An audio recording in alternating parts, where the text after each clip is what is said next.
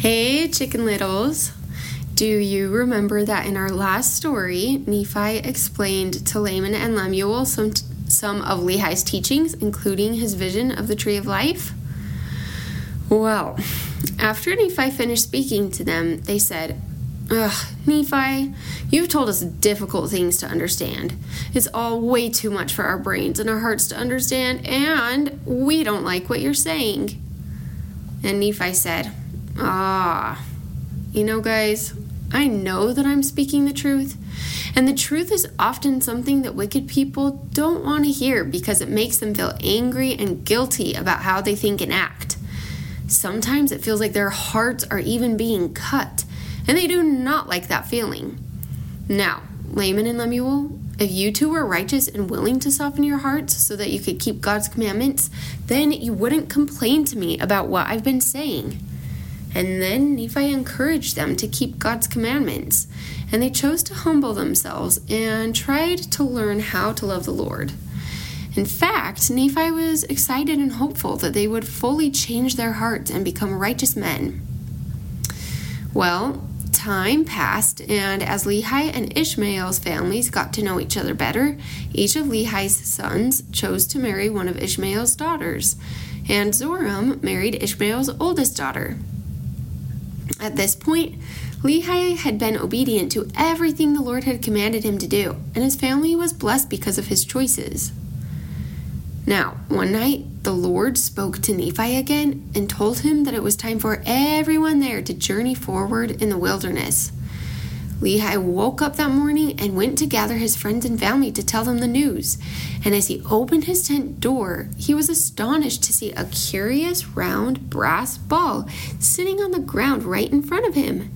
It may have looked like a giant compass. It had two needles and one of the needles pointed in the direction that the Lord wanted everyone to travel. They were glad they had this guidance from the Lord, and everyone worked together to pack up their camp. Once they were ready, they crossed the river that Lehi had named Laman, and they traveled for many, many days until they came to a place where they made camp again, and they called this place Shazer.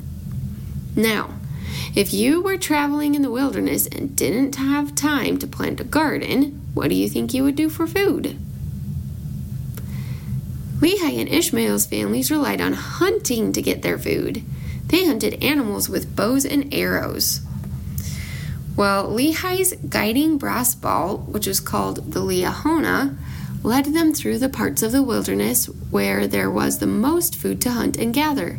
And they traveled and hunted and traveled and hunted. At one point, when they stopped to hunt for food, something not very great happened. Nephi's bow, which was made of strong steel, broke. And you can't hunt food with a broken bow. Well, Laman and Lemuel were angry with Nephi because of his broken bow and because they hadn't caught any food to eat either. Everyone's families were tired and they weren't feeling well because they were all so hungry. Of course, Laman and Lemuel and Ishmael's sons started to complain and whine about all the hard things they were going through. And this might surprise you, but Lehi even started to complain too. Staying happy and positive while you're hungry and tired is really hard, isn't it? Yeah, it was hard for Lehi too, and everyone else there in the wilderness. And on top of being hungry and tired, do you know what else went wrong? Laman and Lemuel's bows lost their springs, so they couldn't hunt either. There was no way for them to hunt any food. During this challenging time, though, Nephi did not complain at all, and he spoke many words to his family about how hard their hearts had gotten and then he decided to take matters into his own hands.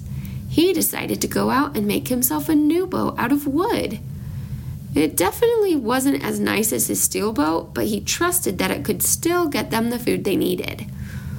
He got a sling and some stones, too, and then he went to Lehi and asked, Where should I go to hunt food? By this time, Lehi felt bad for being so cranky and complaining about his hunger, so he said a prayer and asked Heavenly Father to show them where Nephi should go to get food. In response to his prayer, Lehi was chastened. Do you know what it means to be chastened? It means to be corrected and disciplined, and it usually doesn't feel very good to be chastened. But it is a sign that God wants and expects us to be better than we have been. Heavenly Father likely said something like, Lehi, you should not have complained against me, even though you were hungry. It's not a very grateful thing to do, and I do not approve of it. Well, Lehi felt very sad and sorry for the way he had behaved, so he apologized to God, who then said, Lehi, look at the brass ball and see what is written on it. When Lehi read the words written on the ball, he began to shake from fear. Everyone there began to shake from fear, actually, because written on the ball were words meant just for them and their circumstances. They realized that the pointers on the ball worked only according to their faith. So, when they were faithful to the Lord, the ball's pointers would tell them which way to go. But if they made poor choices and were unrepentant, then the pointers wouldn't work at all. Oh, well, the Liahona then pointed to where Nephi should go to get food, and he followed its directions, and he did find food. He found enough food to feed all the families there in the wilderness. It was a miracle, and everyone was so joyous and happy that they humbled themselves and said prayers of thanks. Well, some time passed, and they kept on journeying in the wilderness until one day Ishmael died in a place called Nahom. Everyone there, and especially Ishmael's daughters, were very sad that he had died. His daughters began to grow very upset that they were out in the wilderness with Lehi's family, and they complained against Lehi for all they had suffered since leaving Jerusalem. They said, We've been wandering forever and have been so thirsty and hungry and tired. We want to go back to Jerusalem. And you know what happened? Laman and Lemuel started plotting to kill both Lehi and Nephi. Instead of just deciding to go back to Jerusalem once and for all, they thought it would be better to kill their own family members. That just sounds crazy to me. They talked to Ishmael's sons and said, Hey, we think our dad and Nephi are both crazy. Our dad has said that the Lord has talked to him, to, talked with him, and that angels have visited him, but we know that he's lying. He's just trying to trick us into following him into the wilderness so that he can be our king and leader and boss us around. Whew, what do you think about that? The more they talked about their suspicions, the angrier and angrier they became, and the more they wanted to kill Lehi and Nephi. Until they heard the Lord's own voice chastening them so much that their anger disappeared and they chose to repent. And after they did that, the Lord blessed them with more food so they did not starve in the wilderness. After this, they traveled some more through the wilderness, and during this time, many of the women had babies. The Lord blessed them with food, though, and the moms had plenty of milk for their babies, and they all grew stronger and stopped complaining so much. In the scriptures, Nephi said, See, I told you that the Lord blesses us when we keep his commandments, and he makes it possible for us to do everything that he commands. Now, can you guess how long these families traveled around in the wilderness? They were out there for eight whole years. Some of you listening to me probably haven't even lived that long yet. Well, they traveled to a place called Bountiful by the ocean. It had lots of fruit and honey, and they were so glad to be in a beautiful place with so much food. One morning, after resting by the beach for many days, the Lord spoke to Nephi and said, Get up, Nephi, and climb a mountain so that I can talk to you. Nephi was, of course, obedient, and when he got to the top of the mountain, he began to pray. And the Lord spoke to him and said, Nephi, I want you to build a ship so that your family can travel across this ocean. I'm going to show you how it should look. And Nephi said, Okay, Lord, I will do it. Where should I go to find metal that I can melt down to make tools I can use to build the ship? And the Lord told Nephi where to go to get the metal, so Nephi went to work. He built a bellows, which was a big contraption that could get a fire's temperature super hot. Hot enough even that it could melt metal. This was a rare occasion since the families hadn't made many fires for the past eight years. The Lord had told them not to, and that He would make it possible for them to eat their food without having to cook it and without getting sick. He said to them, I will be your light in the wilderness. And don't worry, I'll lead you to the promised land if you keep being obedient to my commandments. Once you land in the promised land, you'll know that I really saved you from being destroyed in Jerusalem. So Nephi began to melt the metal to make the tools he needed to build the ship, and Laman and Lemuel thought he was an absolute fool. They said, Ha ha ha! Look at our baby brother. He thinks he can build a ship to cross this huge ocean? Ha ha ha ha! They did not believe that the Lord had asked Nephi to build a ship, so when he asked for their help, they said, No way! Nephi became very sad again because of their hard hearts, and when they saw that he was sad, they became glad. They said, Ha! You see, we know you couldn't build a ship. It's too big of a task for someone with your brain. You're just like our dad, letting your imagination run wild. Our dad's so crazy. He let us out of Jerusalem, and we've all suffered because of him. We wish our wives would have died before leaving Jerusalem so they wouldn't have had to live in this harsh wilderness. Ugh, we wish we would have just stayed in Jerusalem. We would have been happy, enjoying being at home in our nice, comfy beds, enjoying our riches. And besides, we know that the people in Jerusalem were not wicked. They were so righteous, and they kept the law of Moses. Ugh, our dumb dad. He judged them and led us out of the city, and you're just like him, Nephi. Then Nephi said, do you believe that the children of Israel would have been saved from the Egyptians if they hadn't obeyed the Lord? Do you seriously think that they would have found a way to escape from the Egyptians unless the Lord had Moses help them escape? Come on, guys, you know this story. The Israelites were slaves and were treated so poorly, so it was a good thing that they were set free from the Egyptians. And the Lord had the Egyptians drown in the Red Sea after Moses parted it, and then the Lord took care of them by giving them manna to eat when they were wandering around. He even told Moses to hit a rock to get water for everyone there so they wouldn't die of thirst.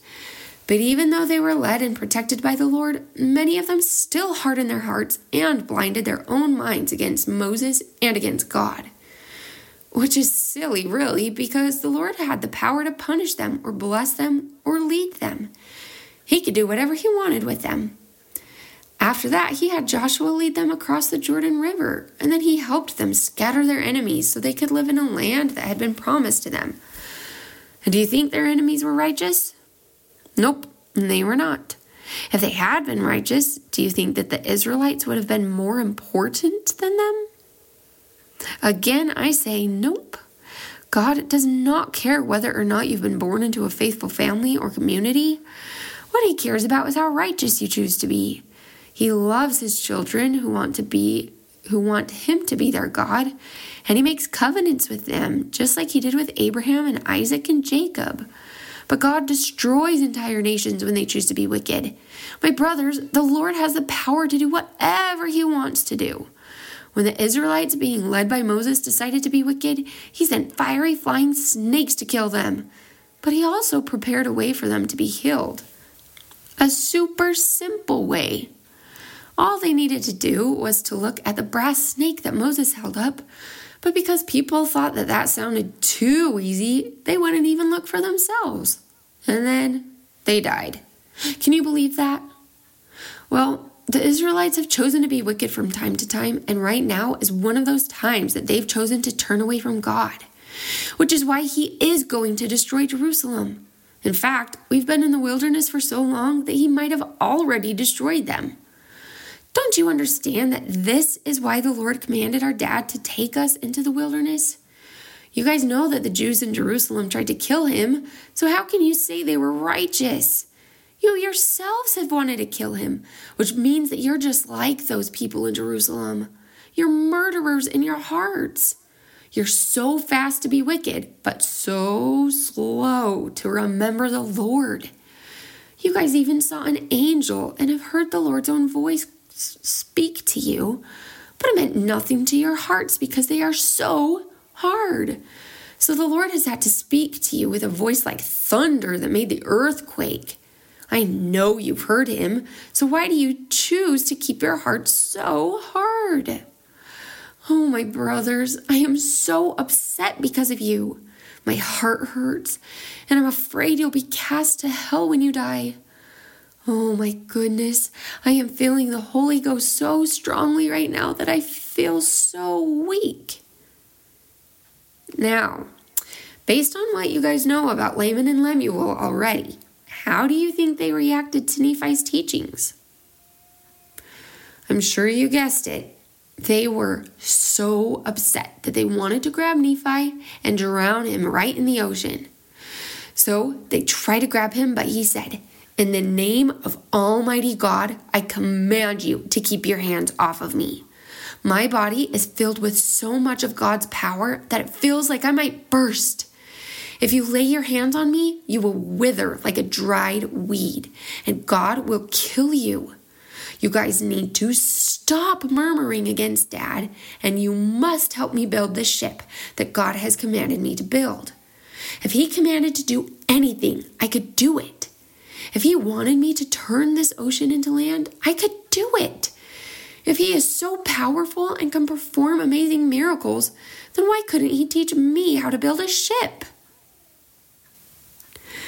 Nephi said many more things to Laman and Lemuel until they couldn't argue with him anymore, and they dared not lay even a finger on him because they were really scared that God would kill them.